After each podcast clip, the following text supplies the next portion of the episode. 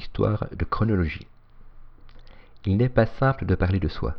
Mettre des mots sur des émotions, reconstituer les événements dans sa tête et puis encore leur donner une chronologie qui soit correcte. Un exercice de ce genre se fait en général avec son entourage quand on n'y parvient plus. De mon côté, je me suis toujours dit, tiens, je pourrais parler de mon parcours afin d'en faire profiter le plus grand nombre. Le gros souci vient justement de cette chronologie historique qui me pose de gros soucis.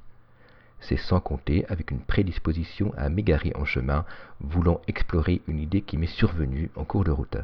Ceci m'amène hélas bien souvent à avoir des discours quelque peu décousus lorsque je commence d'écrire sur mon histoire. Car oui, j'ai déjà, essayé à de multiples reprises sans y parvenir.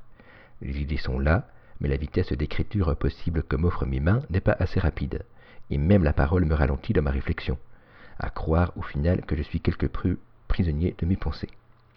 J'ai cette impression très fréquemment d'avoir un goulet d'étranglement concernant la restitution des pensées qui voltigent dans ma tête. Ceci n'est pas nouveau. Déjà à l'école, je commençais avec une idée, puis en cours de route, je virais sur un autre sujet qui me paraissait plus pertinent. Et avec l'aide de ma mère, j'arrivais de fait à rendre le tout sur le papier, avec l'idée de base, plus le développement venu ensuite. Pour moi, parler, de manière plus générale, m'exprimer, est un exercice fatigant demandant une certaine concentration que je n'ai pas envie de mettre en place car justement, je me retrouve à devoir expliquer des détails inintéressants concernant la réflexion en cours qui, elle, est déjà bien plus avancée.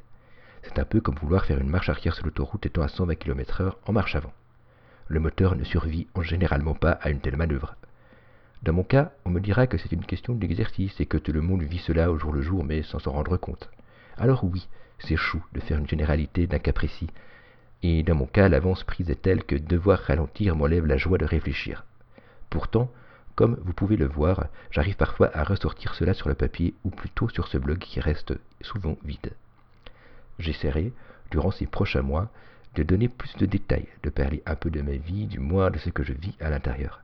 La forme pourra changer, le contenu sera quant à lui toujours l'expression d'une fragilité mise à nu au plus grand nombre, un peu comme être sur les planches d'un théâtre et d'avoir le trac de parler, car la vie au final n'est qu'une pièce de théâtre dans laquelle personne n'a de texte écrit, où seule l'improvisation est mise en avant. J'improviserai donc mes moyens d'expression pour vous partager ce qu'est être mis à part dans une société de consommation.